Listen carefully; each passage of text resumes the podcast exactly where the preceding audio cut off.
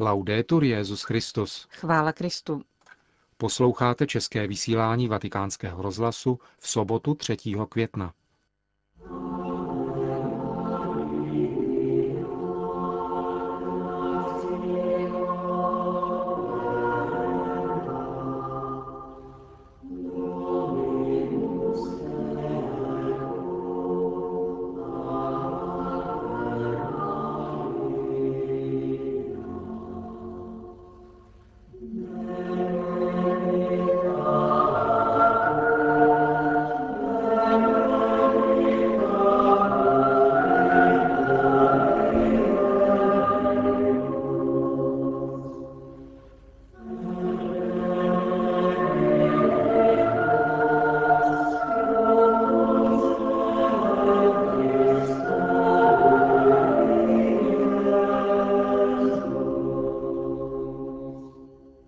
První sobotu v měsíci květnu se za účasti svatého otce konala v bazilice Pany Marie Sněžné modlitba růžence.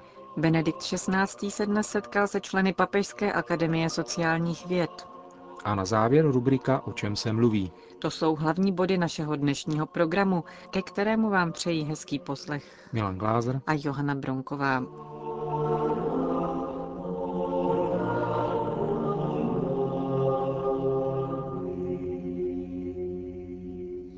Sobotu v podvečer se Benedikt XVI. vydal do baziliky Panny Marie Sněžné, aby zde vedl modlitbu růžence, po níž pak krátce promluvil k přítomným věřícím, kteří pro nedostatek místa stáli i na nádvoří před bazilikou.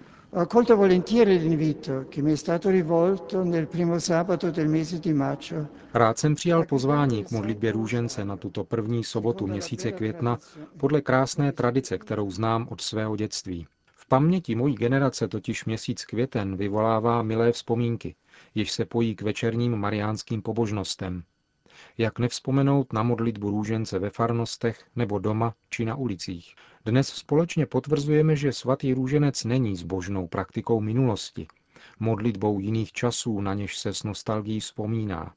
Růženec naopak jakoby prožívá nové jaro. Je to určitě jedno z nejvíce výmluvných znamení lásky, kterou chovají mladé generace k Ježíši a jeho matce Marii. V nynějším tak uspěchaném světě tato modlitba pomáhá klást do středu pozornosti jejího syna a pak i to, co dělal a říkal. Recituje-li se růženec, prožívají se důležité a významné chvíle dějin spásy. Prochází se přitom různými etapami Kristova poslání. Spolu s Marií se srdce nasměruje k Ježíšovu tajemství. Kristus se dostává do středu našeho života, naší doby, našich měst. Prostřednictvím rozjímání a nazírání jeho posvátných tajemství radosti, světla, bolesti a slávy. Kéž nám Maria pomáhá přijímat do nitra milost, která z těchto tajemství plyne, aby naším prostřednictvím, počínaje každodenními vztahy, mohla zavlažovat společnost, očistit ji od mnoha negativních sil a otevřít ji pro novost Boha. Pokud je totiž modlitba růžence autentická, nikoli mechanická a povrchní, ale hluboká, naplňuje pokojem a smířením. Obsahuje v sobě uzdravující moc, je-li uprostřed každého zdrávasu s vírou a láskou vzýváno nejsvětější jméno Ježíš. Drazí bratři a sestry, děkujme Bohu, který nám dopřál prožít tento krásný podvečer naplněný milostí, a v příštích dnech tohoto mariánského měsíce, i když budeme každý ve svých rodinách a společenstvích, pocitujme stejně svou blízkost a sjednocení v modlitbě, zejména v těchto dnech, které nás připravují na slavnost seslání Ducha Svatého. Kéž nejsvětější Pana Maria, stejně jako v počátcích církve, pomáhá věřícím všech křesťanských společenství vytvářet jedno srdce a jednu duši. Řekl Benedikt XVI. na závěr modlitby růžence na první květnovou sobotu v římské bazilice Panny Marie Sněžné. Křesťané by neměli oddělovat úsilí o mír a spravedlnost od hlásání evangelia. Zdůraznil dnes Benedikt XVI. ve své promluvě ke členům Papežské akademie sociálních věd. Jejíž plenární zasedání se koná od 2. do 6. května ve Vatikánu na téma, jak mohou solidarita a subsidiarita společně usilovat o obecné dobro. Sociální učení církve umožňuje hodnocení i řešení velkých otázek lidstva na úsvitu 21. století, řekl Benedikt XVI., který dále vypočítal jednotlivé imperativy naší doby. Redukovat nerovnosti v distribuci materiálních dober, rozšířit výchovně vzdělávací příležitosti, podporovat udržitelný růst a rozvoj a chránit životní prostředí. Papež zdůraznil vzájemnou spojitost čtyř základních pilířů katolického sociálního učení – důstojnost lidské osoby, obecné dobro, subsidiaritu a solidaritu a s uznáním se vyjádřil o práci Papežské akademie věd při prohlubování sociálního učení církve a jeho aplikaci na poli ekonomie a politiky.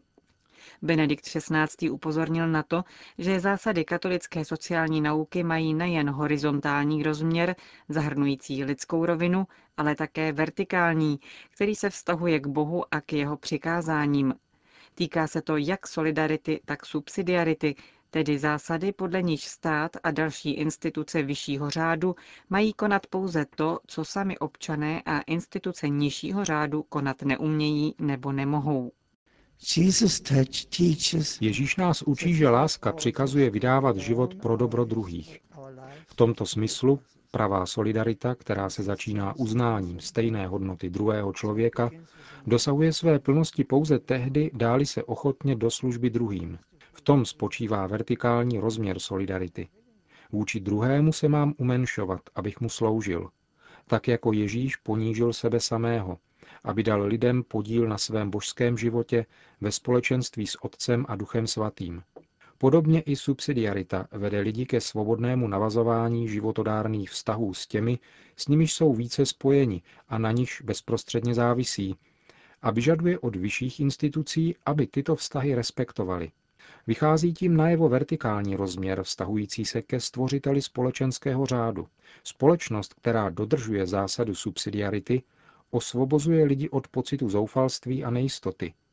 Dává jim svobodu vzájemně se nasadit na poli obchodu, politiky či kultury. Když se lidé zodpovědní za veřejné dobro přizpůsobují přirozenému lidskému úsilí o samozprávu, když se lidé odpovědní za veřejné dobro přizpůsobují přirozenému lidskému úsilí o samozprávu, založenou na subsidiaritě, dávají prostor individuální odpovědnosti a také iniciativě. A dokonce, což je ještě důležitější, dávají prostor lásce, která je vždycky tou nejdokonalejší cestou. Řekl mimo jiné Benedikt XVI. na audienci členům Papežské akademie sociálních věd. Vatikán. Úkolem naší doby je znovu objevit křesťanské kořeny Evropy. Benedikt XVI. to připomíná v listu, který jmenuje kardinála Gottfrieda Danielse svým zvláštním legátem pro oslavy 1350. výročí narození svatého Willibrorda. Slavnosti proběhnou za týden v Lucembursku. V listu bruselskému arcibiskupovi papež připomíná, že svatý Willibrord spolu s dalšími benediktíny na přelomu 7. a 8. století evangelizoval rozsáhlá území našeho kontinentu. Působil na území dnešního Holandska, Německa a Dánska. Willibrord byl horlivým hlasatelem evangelia, přítelem chudých i knížat, píše svatý otec. Zemřel v roce 739 v klášteře, který založil v Echternach, v dnešním Lucembursku. Papež vybízí účastníky oslav, aby se na přímluvu apoštola Frízů modlili o posílení křesťanské víry v evropských národech. Řím. V bazilice svatého Jana na Lateránu byla dnes v podvečer blahořečena Marie Magdaléna od vtělení, vlastním jménem Kateřina Sordíny, která zemřela v Římě roku 1824. Beatifikační eucharistické liturgii předsedal kardinál José Sarajva Martins. Prefekt Kongregace pro svatořečení při té příležitosti připomněl, že blahoslavená Marie Magdaléna zakladatelka řádu ustavičné adorace nejsvětější svátosti, svým životem dosvědčila, že v Ježíšově eucharistickém srdci tajemně pramení nový život a obnova křesťanů. Charizmatem nové blahoslavené bylo právě uznání významu adorace nejsvětější svátosti ve vlastním životě a v životě druhých. Řád ústavičné adorace nejsvětější svátosti má dnes kolem dvou tisíc členek a působí v Itálii, Španělsku, Rakousku, Mexiku, Chile, v USA, Africe a ve svaté zemi. Postulátor beatifikačního procesu Kateřiny Sordíny, otec Ernesto Piacentini, o ní říká. Již jako dítě se vyznačovala velkou pozorností, ba nadšením pro Ježíše. Je přitom třeba říci, že adorace nejsvětější svátosti je základní charisma katolické církve. V dějinách církve mohou být všechny pobožnosti důležité, ale žádná nebude tak důležitá, jako je právě ustavičná adorace. Blahoslavená Marie Magdaléna od vtělení založila řád ctitelek nejsvětější svátosti, které adorují eucharistického Krista ve dne v noci, čímž ukazuje, že je třeba, aby lidé přistupovali k Eucharistii s maximální vážností. Říká otec Ernesto Piacentini. Manila. Radikální muslimové na jihu Filipín útočí na křesťany. Na 1200 křesťanských zemědělců bylo donuceno opustit domovy, aby unikli agresi islámské fronty osvobození Moro. Policie se rozhodla nezasahovat, aby předešla ozbrojeným střetům. Islámští povstalci v provincii Mindanao usilují o obsazení terénů a vymáhají na manilské vládě administrativní a konfesní nezávislost. Konec zpráv. O čem se mluví?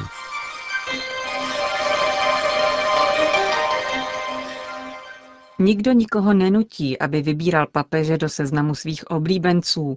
Když ale světově proslulý magazín ohlásí, že vyjmenuje stovku nejvlivnějších lidí na světě a představitele miliardy katolíků jak si opomine, je to skandál. Stalo se to tento týden. Americký týdeník Time si všiml vedle prezidentů dnešních velmocí teenagerovské hvězdičky, mexické golfistky nebo autora kuchařky a Benedikta XVI. přehlédl. Krátkozrakost věru podivná. Vždyť se papež před pár dny vrátil z cesty do Spojených států, kterou kde který bulvár věnčil přívlastky jako triumfální a super úspěšná. Zkrátka podle redaktorů Time mezi 100 nejvlivnějších osobností dneška papež nepatří. To samozřejmě neušlo světovým agenturám a skandálek je na světě. Proč a jak je to možné? A hlavně, co na to Vatikán? Ptali se novináři. Někteří snad doufali, že se malý stát na pravém břehu Tibery zahalí do pověstného mlčení a tiše zůstane nad věcí. Tentokrát se však přepočítali. Vatikán zůstal nad věcí, ale na hlas.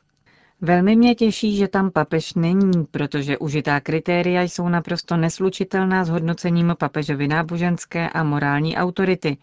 S jemnou ironií sobě vlastní odpověděl vatikánský mluvčí Pater Federico Lombardi a poukázal na potíž s porovnáváním nesrovnatelného se směšováním různých konceptů autority. To stačilo, aby italské noviny téměř jednohlasně napsali o tom, že Vatikán uzemnil Time. Řediteli časopisu nezbylo, než se uhýlet k dobráckému vysvětlování. Přišlo o to dát místo také jiným, tvrdil prodeník La Stampa Adi Ignatius.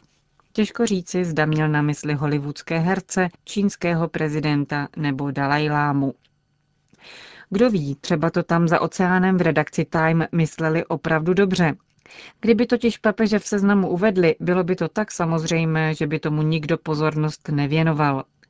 V době, kdy západní společnost přímo miluje teorie spiknutí a manažeři plánují skandály svých svěřenců jako nejlevnější způsob zviditelnění, je to jistě dobrá, byť nevyžádaná reklamní kampaň.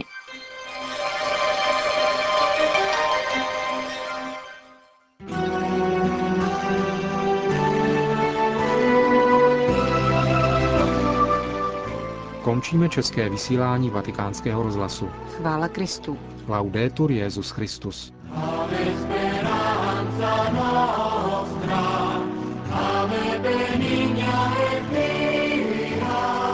Amen.